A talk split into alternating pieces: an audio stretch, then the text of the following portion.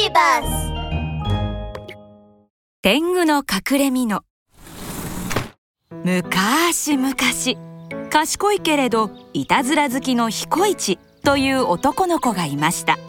彦一は山の天狗が姿を消せる隠れ蓑を持っているという噂を聞いて。なんとかして手に入れよ。彦一は竹筒を持って山に登ると竹筒を目に当てて辺りを見渡しました。わすごい。あんな遠くまで見えるよ。何もかも見えるな。おい小僧そのメガネのようなものは何だい？彦一は声がする方を見ますが誰もいません。しかし彦一は竹筒を目に当てたまま大げさに続けるのですはるか遠くまで見える遠眼鏡だよ。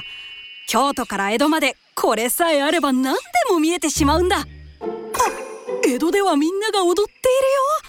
京都では立派な着物を着たお姫様が通ったよ。綺麗だな。するとパッと天狗が隠れ蓑を脱いで姿を現しました。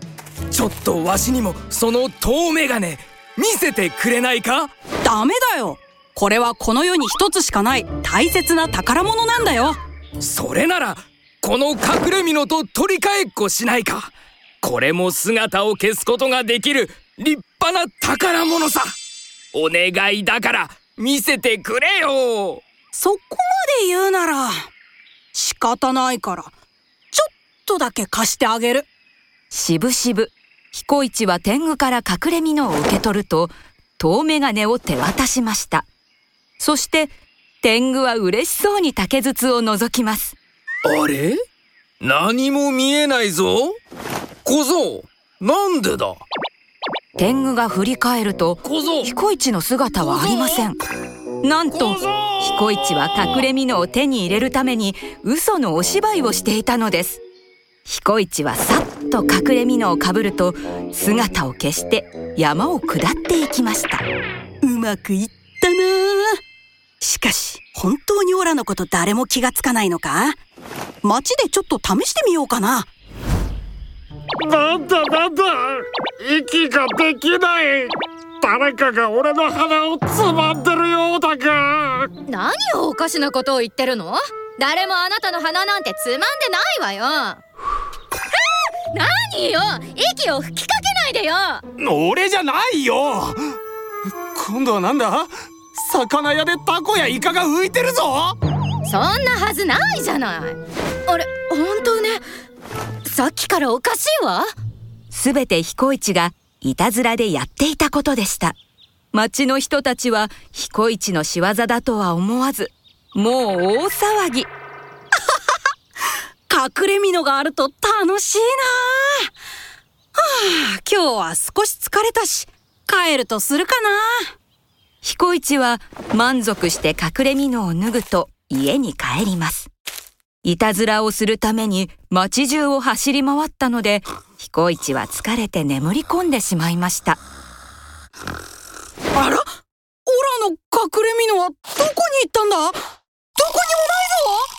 にもないぞ！なんと彦一の母親が天狗の隠れ蓑をただの汚い蓑だと思って燃やしてしまっていたのです庭の焚き火に彦一が慌てて駆け寄ると隠れ蓑は灰になっていました。なんてことだ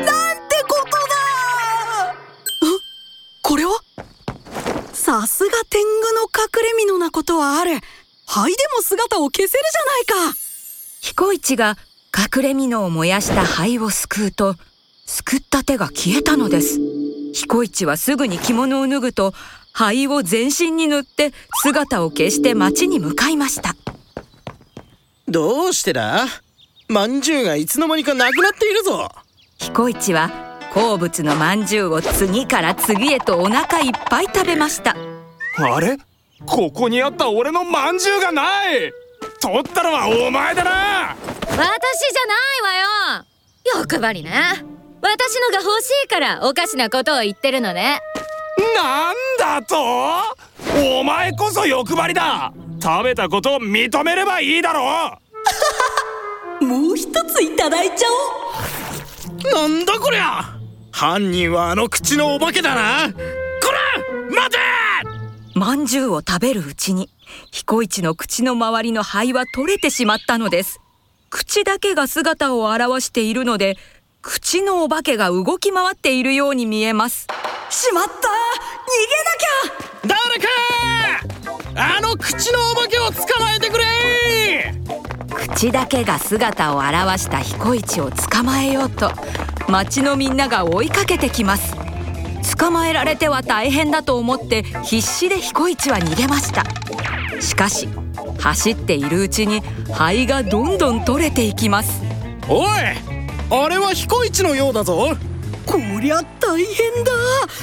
目の前は川だ。どうしよう。どうしよう彦一は町の人たちに捕まりそうになり川に飛び込みます。とうとう彦一の灰はすべて取れて正体がバレてしまいました。そして町のみんなから彦一はいたずらしたことを怒られるのでした。ごめんなさい。もう欲張ったりいたずらしたりしません。それから彦一は反省をして町の人たちのお手伝いをするいい子になりましたとさおしまい。